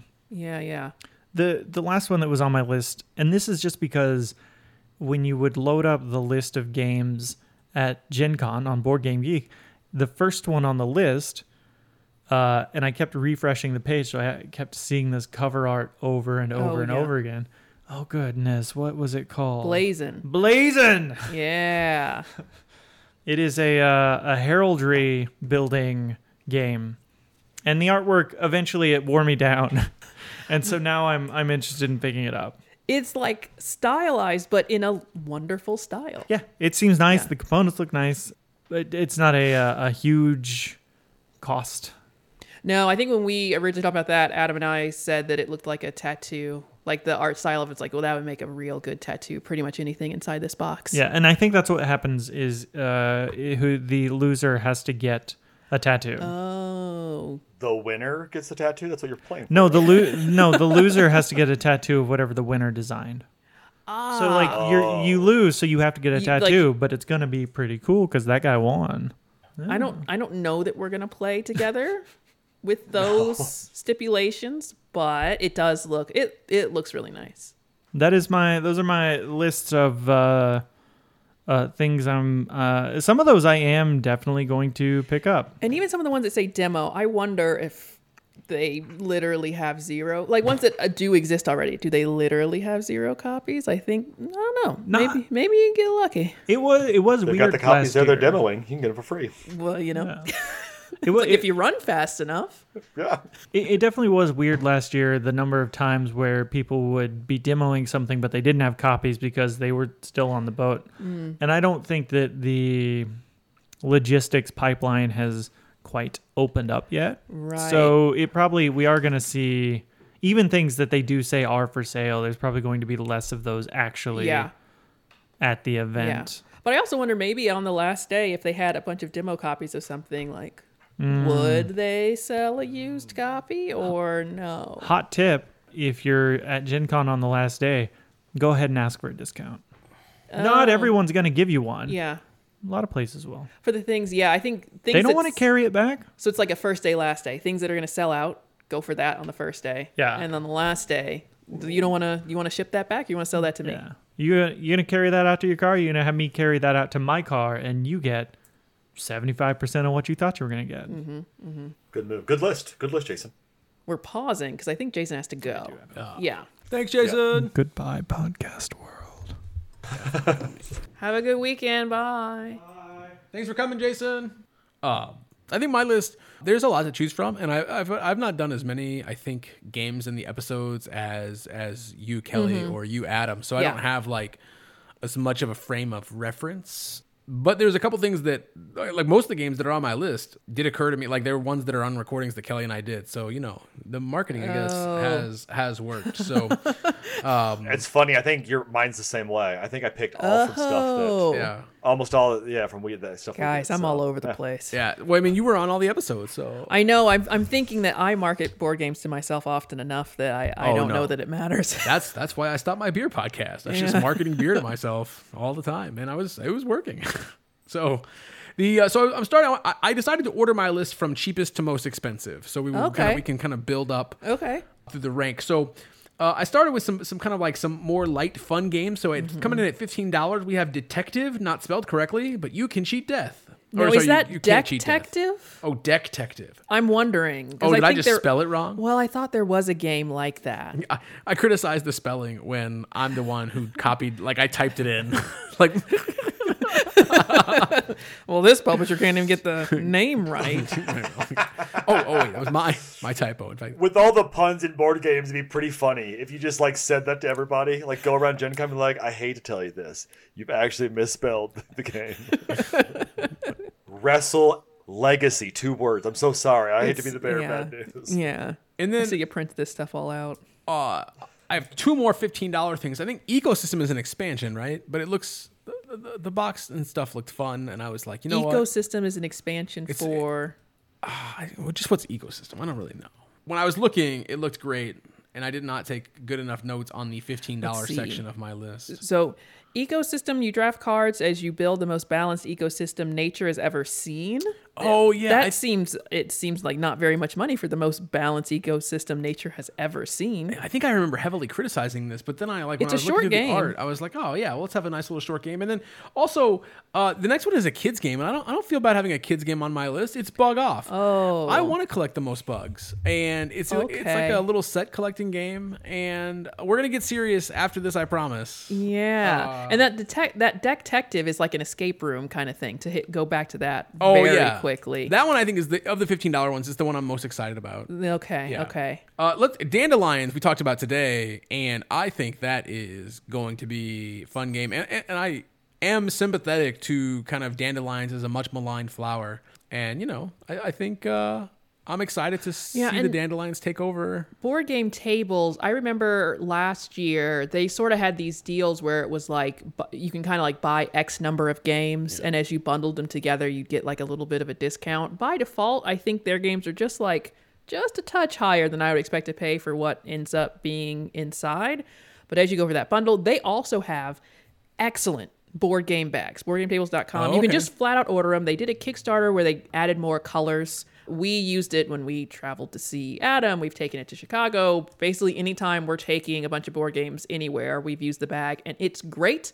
And they use the bag's only like i think it was maybe $40 at gen con something around there. It has a backpack shoulder strap all that kind of stuff. Throw all your games in it like so you stop by the board game tables booth is what i'm saying no matter what the games i'm not as excited about as the bag like you would think the prices the bag is so affordable and the games like well, a little expensive for what they are but yeah something to note dandelions might be part of some kind of bundle Yeah, and that's and yeah, twenty bucks as it is. That's that's super nice. Yeah. Uh, the next one is Ready Set Bet. It's another kind of push your luck bet horse racing game, and I loved Long Shot the Dice game. Yeah. And for forty bucks, I'm gonna see if I'm backing the wrong horse. okay yeah i i'm i get i can get behind that too Yeah, I'm. It'll be it'll be fun, and then I'm gonna go on a run here uh, as we get to the forty dollar range. I was kind of enchanted by the Genius Games, by right? Genius Games. Yeah, the science like they have like all these science themed games, and so this year at Gen Con. And now I know this is a hypothetical five hundred dollars, but we might just buy all of the the Genius Yeah. games just to support what they're doing. So uh, they have Cytosis, a cell biology board game. Mm-hmm. Biology was one of my favorite subjects in school. I awkwardly and weirdly still remember a lot of the biological facts. I mean, I and I am very excited to play worked. the game. What? i think that's neat that school worked Yeah, yeah. I mean, yeah. I'm like, oh yeah, the mitochondria, the powerhouse of the cell. Let's go. You know, you are very excited about it i say yeah they they should probably have your money The the next one is periodic, forty bucks. It's the one I'm least excited about because I feel Yeah. like It- oh, we're gonna make a science game. Let's just do the periodic table of elements. I'm like, okay, well, it you felt got like title more of a starting point for this whole thing where it's like well the table of elements looks like a board you know but I'm gonna be a completionist about it. So, and then we're gonna skip ahead around the list so we can go to the other to the other games in that. Uh, yeah so those Genius. two are 40 and Yeah. then we're going to go to the $50 Yeah, ones cellulose, a plant cell biology game. Mm-hmm. So you know we've done cytosis. You know we have the animal cells. Now we're gonna have the plant cells. It's Yeah. gonna be it's gonna be it's gonna be a you know a different way that they reproduce and stuff. And then we have of course genotype is the last one at fifty bucks, and I think that one I think is is gonna be fun. I think that's kind of interesting because I'll be they um. Oh, what's the name of the square in gen, in in genetics? The man. oh um, if- i'll edit for it. Midlo- Midlovian? Manlo- You're s- Mandalorian. Mandalor- The Mandal- Mandalorian. Mandalorian. the Mandalorian. you guys are s- you're so close give me two seconds mendelian Man- Mandelian. Yeah. Mendelian. Man- it, the Mandelian, I think that's that's kind of losing favor in in like biological genetic research. So it'd be interesting to see like if it gives homage to the fact that that's that's not as popular of a theory uh, or a way to understand genes as it used to be. It looks really good. Like it looks high quality components. There's custom dice in here. Uh, seems to be wooden meeples. Yeah, it looks really nice. I think that's the other thing too. You know, you can make a educational game. Has Genius Games is doing here. Even your ecosystem, I think that's also Genius Yeah. Games. You could make an educational game, and it could feel a lot like a Oh, textbook, and a, and not a lot like a board game. These don't look to be that way. It it really they look really well done. Th- yeah, they look like legit board games, and I intend to Yeah. to con. Not like we got a grant to make the, this. The, the children of the, of appropriate age in our family to play them with me. Oh, they better get ready for a learning adventure. Now, oh. You have a few besides that to use for the last of your cash. Yeah. So the I wanted to go with Paint the Roses, which Mm-hmm. is like a Wonderland setting. And I'm going to be real honest and, and, and a little vulnerable. One of my earliest memories is watching Alice in Wonderland as like a three year old while being babysat by someone I barely knew. And like when she fell down the well, I had like a, a panic attack and like cried and cried. And so really, I want to play this game and overcome. That's finally- adorable. I want So to you want to reconcile wanna as an adult your trauma from I wa- Wonderland. I want to experience the you know, wonder there's of a Wonderland. there's a game called Wonderland's War. I don't know a lot about it. I think it was like a Kickstarter thing, but uh, you know, if you're looking to move past this, One at a time, Kelly. One oh, okay, There's okay, several. okay. There's several opportunities. There's another like deck based one that's something in Wonderland as well. Yeah. Yeah. The uh, I really like to impress people, and so uh, Catherine, the cities of Tsarina, like the whole goal of the game is to become her advisor. And you know what? I, I just want to do that. I it's fifty five dollars. influence, want the power. I want to I want to figure out to see. I, I think I can be the one. I think I can be the advisor. Is that just regular old like Euro type? Yeah, I think it's Euro style. I think becoming Okay. her advisor entails getting uh, points in a number of, of ways that involve cardboard tiles. I think. As it usually does. uh, oh, this is the one on the cover where she's like Yeah. peeking around the door. Yeah, it's it's it, the cover is maybe not selling it. I think for me, but I, I do the description really got me, and I was like, well, fifty five dollars. It comes in as the second most expensive game on my five hundred dollar list, and then I didn't waste any money. I have like I, I honestly I meant to leave money for a cup of espresso at the Fine Grind, and it didn't oh. work out that way. So I'm gonna have to ask Kelly to give me an extra five dollars. I, you know what? When we I go is it three dollars? I currently have three dollars left on Three dollars. Oh, well, that would be. Well, if you, I don't want to steal you from getting like French fries or something like this. So I, I don't know. Uh, and then I, I decided to splurge. Uh, Planet Unknown looks really cool. I, I think it's a fun game. I would Oh. not be surprised to see it on either of your two lists. Uh, Eighty bucks, and uh, yeah, I think, I think it's a long shot. The dice game. No, I'm just kidding. I think that Planet Unknown. This we talked about this early uh, because it's Adam's Apple game. So alphabetically, that's been a little while since we covered that one. It was too. It looks interesting because it has that rotating middle tray.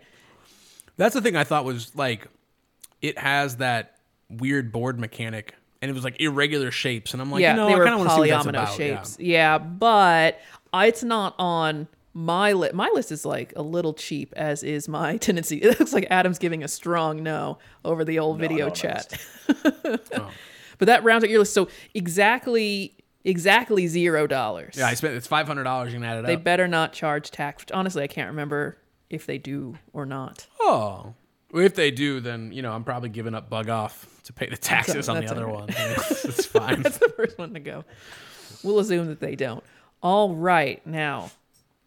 We, we, I think we skipped past Equinox because it was in that forty dollar range. Oh right, so Yeah. yeah. you actually still had forty dollars left, Yeah. and you spent it on Equinox. Actually, I might just Now, is that that, up and have the Equinox- coffee. yeah, that's a lot of coffee. Is that Equinox Golem edition? Yeah, Because I think that is the same same company that did Century, even though I believe their name might be changing these days. But same company that did those had regular Century, and then all of the Golem editions for the regular trilogy they made as well. And now Equinox, they had a regular edition, and they're going to have a Golem edition. Uh it's a card. I think it's all card games, whereas the Century ones had like uh, other resources, other gemstones that you were kind of transforming. yeah, Um, yeah. yeah, I thought it, yeah, it looked fun. Forty bucks, sneak it in there. All right. So fresh out of money on It's to the also misspelled on my list, just in case. On to the next. I'm going to go before Adam, I think. Okay. So on my list, I think I had the most games maybe of anyone. I think Aaron, you had somewhere around 13. Oh, 13. That's right. Jason also had 13. I have 18 games on my list, which really shows how cheap I went, but I have some expansions in there. So they are not conveniently in price order like Aaron's were. Uh, so I'm starting with Dice Hunters of Therion for $25. Oh, yeah. Uh, that's the Richard Garfield game. And, you know, it's just dice, dice, dice. I, I'm Richie into G? it. Yeah, yes, as he's known on the streets. Uh, next up, as Jason already mentioned, I have USPS, the Great American Mail Race. That one's thirty dollars. I honestly think they should charge forty. Give ten dollars to the post office. Rift Force Beyond, I added to my list. So Oh. again, I have more expansions on mine. We already have the base game for that. And when I saw it, I tried to like when I heard this game was announced, which is before I looked at this list. I tried to like immediately buy it because we had been on the edge with Rift Force. We played it again, and really was me. I liked it a lot more when we came back to it than I did the first time. So that one, $25, bringing me down to $420 left. Longboard. Uh, I think this was maybe a Knizia game. Um, and it's kind of that surf theme, like a 50s, 60s sort of surf theme. Uh, just a nice 20 $20 game, something cheap. Again, I'm kind of going for quantity here. I'm not going to say not quality, but I'm definitely going for quantity. Next, this is one of my more expensive ones. Honestly, I was going to say the most expensive, but not quite. Guild of Merchant Explorers. It looks like I got this print and play game called Voyages from Kickstarter. And this game looks a lot like that, but it's a full box. It's from AEG. It has different maps. I've seen it played a couple times on different videos. I think it looks great. I kind of think that it's a little, in my opinion, a little high. I'm hoping that there might be some kind of deal at the AEG booth, but I already have. I think they're one of my favorite publishers. They're very often hitting kind of a middleweight game that has something in it, but still pretty approachable. So uh, we'll see how that goes. I also put, as Aaron did, Ready Set Bet. Oh, yeah. So effectively, as one household, well, we certainly don't have to that, coffee do it twice. There's the coffee money All right. for the ones that we overlap on. Uh, as Jason said, I did Cat in the Box as well. That's the trick taking game where you get to decide your suit. Your hand comes in without suits. Very interested in that. Decorum might be the one that I am most interested in. I, I would have been interesting to do these in like an actual ranking. I did not. They're in no order, but Decorum's pretty high up there. I think they call it passive aggressive cohabitation game. So it's cooperative. You're decorating these rooms and you have a way you want the room to look, but you can't just say, like, I want it like this. When someone brings something into the house, you can be like, I hate that. I hate that, and I hate everything that it stands for. Or you could say like, I love it. That's that's great. And every once in a while, you have like house meetings, um, and they set up scenarios so that you can be confident that the different objectives don't conflict with each other. So it can actually be resolved. There is a way to arrange this house where everybody's happy. I think that is great. I know they have two player sets of scenarios as well as like higher play counts. Can't can't wait for that one. I almost made my list. Yeah, I you didn't need to put it. I didn't put the uh, Genius games on my list because I knew how Oh. much you liked them. Yeah. and I thought that you might just pick them anyway. And boy, did you ever! Went for it. And then I have another few expansions here. Deep Sea Adventure expansion dice. Now, when I tried to look up this one for the price, because the price wasn't listed on the Board Game Geek list, on the publisher site, it looks like it might also come with a little dice tray that would like fit inside the Oink Games box. And really, their website is pretty lovely. I suggest giving that a look, but I think that one is going to be ten dollars. Decorum is forty five. Cat in the Box is thirty. Ready Set Bet I believe is forty. So just to do a little backtracking there. So after Deep Sea Adventure, I'm at two twenty five left.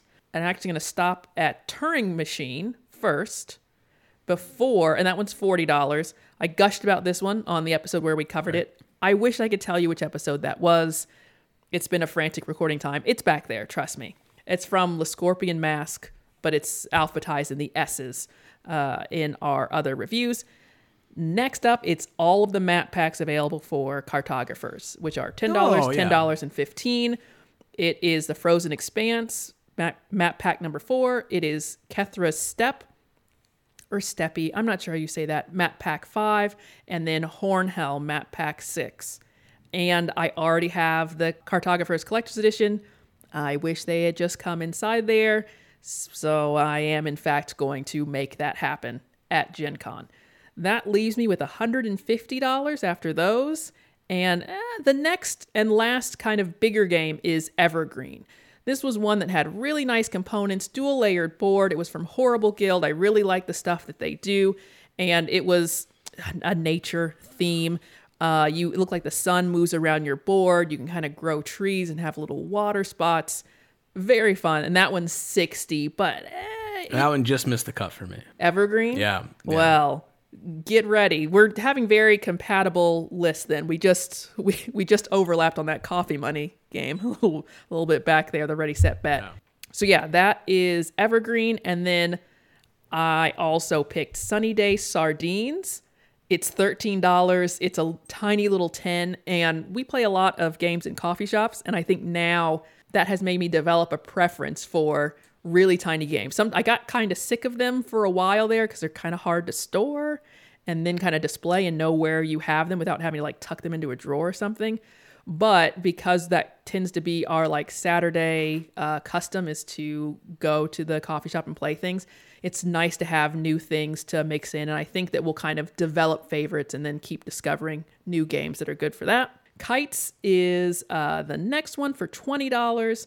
That one has a real time element to it, like these different sand timers. Oh yeah, I saw that one where you're like, and you're trying to keep the kites in the sky. Yeah, and that seems we had a pendulum, I think, that you liked and wanted to play again, and I was like, no, thank you, never. And that also had like this real time aspect to it where you were flipping sand timers and picking actions. Which is odd because I typically don't like time based No, games. no. I don't even like to play chess with a clock. Yeah, so maybe kites will be one that we both like for that. And I don't know, maybe if I get into it a little more, I would come back to Pendulum, but I, I definitely sold that game. Village Rails, that was the one where it said locomotives and local motion.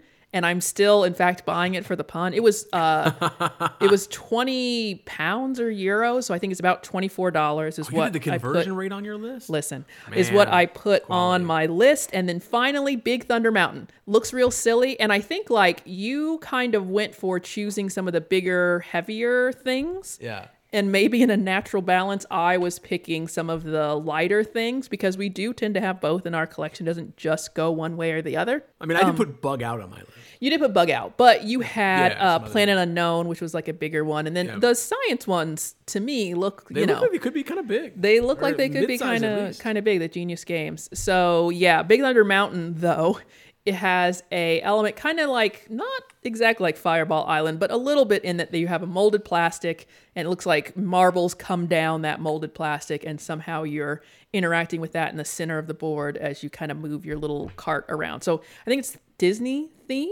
So I- have no idea really about the theme, but that just looked cool. And for $30, I think it could be, you know, just some non stressful, chill fun. And it might be one that is fun to play uh, as we have like family visiting, things like that. It might be enough of a spectacle to just watch, even if it, not everyone wants to play it. And that is my list. I have three dollars left over, which really means I have forty-three dollars because you bought, you and I bought the same game. Yep. So you have plenty of coffee money. I I have some money to go on to Georgia Street, find some food at the little stalls, maybe get whatever the hot box pizza is.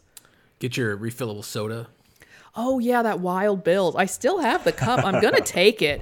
Ah, it was. It's so expensive, and like if you're going to all kinds of cons, maybe it feels more affordable. But you can buy a cup and then get free refills of soda. Except it's summer in Indiana, so there's just bees all around the soda because the soda thing's outside. So the of course it's just covered in sugar, and then there's just bees all over it. So you that's that's the limiting thing. They know you you won't get that many because it's it's filled with bees. So you I mostly up, sent me to do it because I. I sent you. I asked a stranger at one point. I've never been stung, but my mom's allergic. I tend to be allergic to the same things that she is. So I'm not trying to find out at Gen Con if I'm gonna have to go, you know, get or some kind of shot or ever. So yes. Uh anyways, little bit turns out, little bit of money left over. Actually, you know what? I had wormholes and power failure on kind of my back mm. burner when I realized I had spent too much money. Jason said he was going to get Power Failure, so we'll we'll say that I'm going to borrow his copy. So the forty dollars might allow me to get wormholes. That looks interesting. It's pick up and deliver, but there's wormholes. Guess I'm gonna have to Uber for that coffee.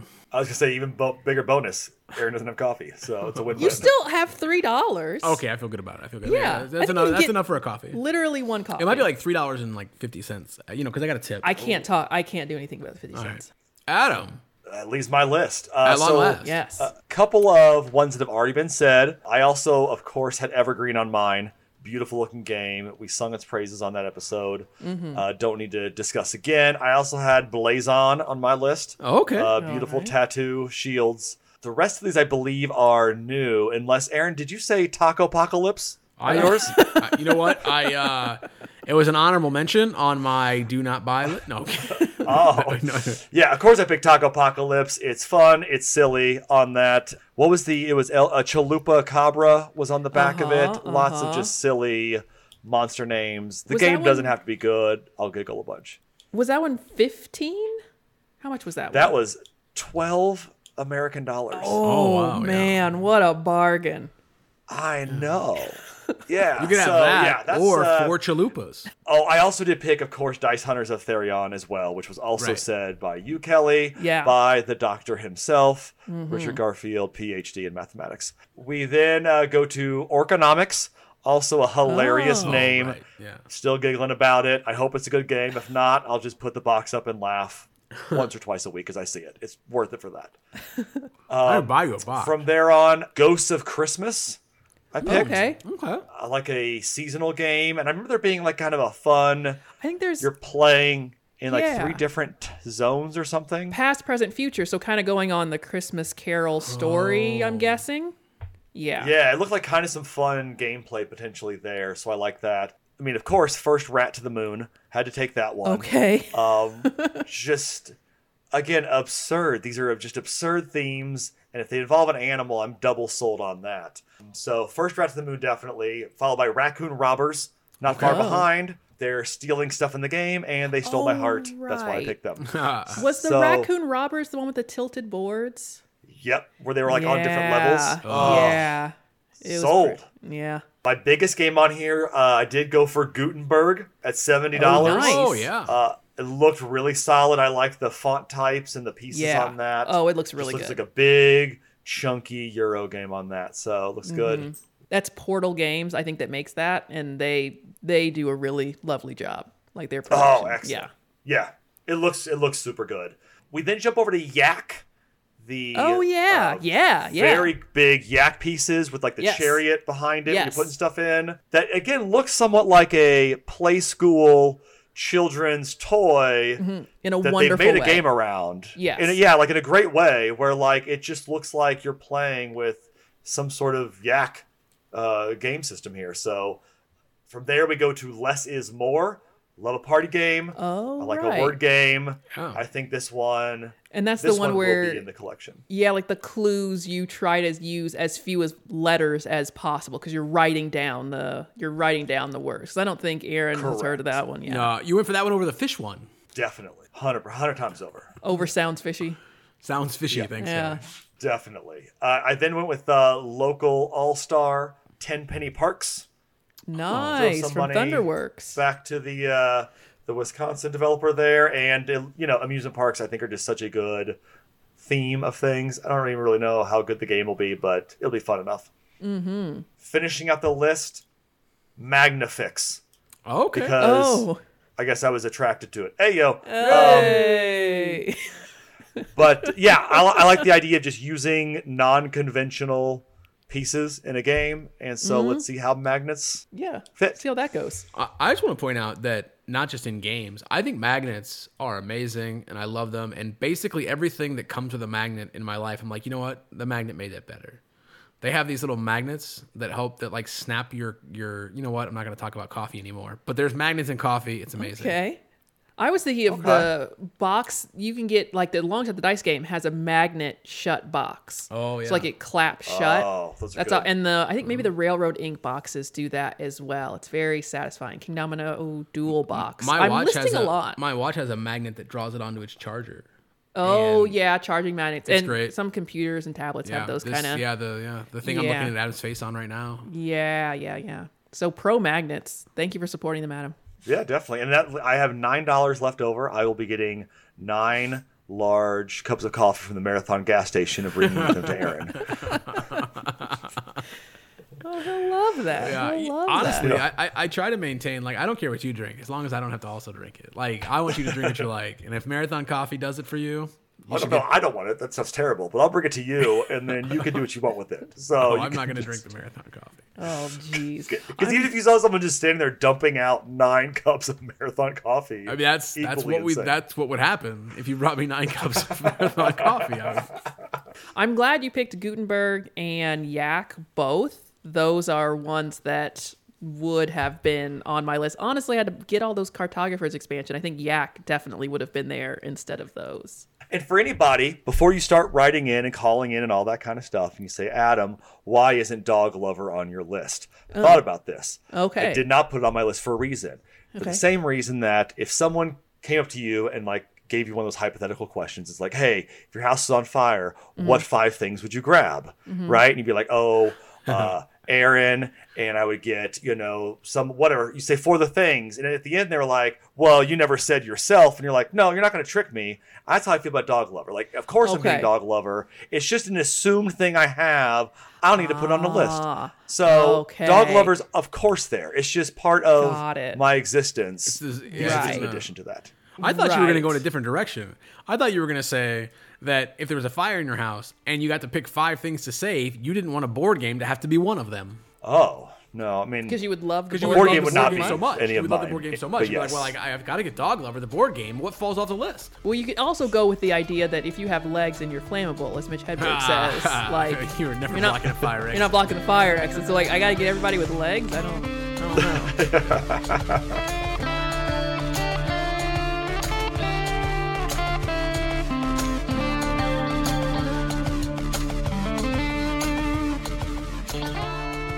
Thank you so much for listening to episode 63. Be sure to subscribe to know when new episodes drop. You can follow us on Instagram, Twitter, and Twitch at Variant Hex. We have a website and a blog at varianthex.com, and you can email us at podcast at varianthex.com. We really had to hustle to get all these recorded and released before Gen Con, but we still need to do our monthly review episode in a few days, and we're trying to finish playing through our collection, and so many games got added to this list. So, in short, it's been a busy month. As you may have noticed, we have no schedule. We just kind of drop episodes when we can. Usually that works out to an average of one a week, but we have really pushed that up uh, for the month of July. The next episode would have been our game of the month, but Adam and I did a lightning round of the 90 ish more games that got added to this list after we finished recording and got to this place in editing. If you're listening to these in reverse, you have 62 more episodes headed your way. 10 of those are going to be the Gen Con preview list. It's like a step off a metaphorical ledge as you high dive backwards through time, getting the whole thing in reverse. And that's all for now. Thank you so much for spending your time with us today.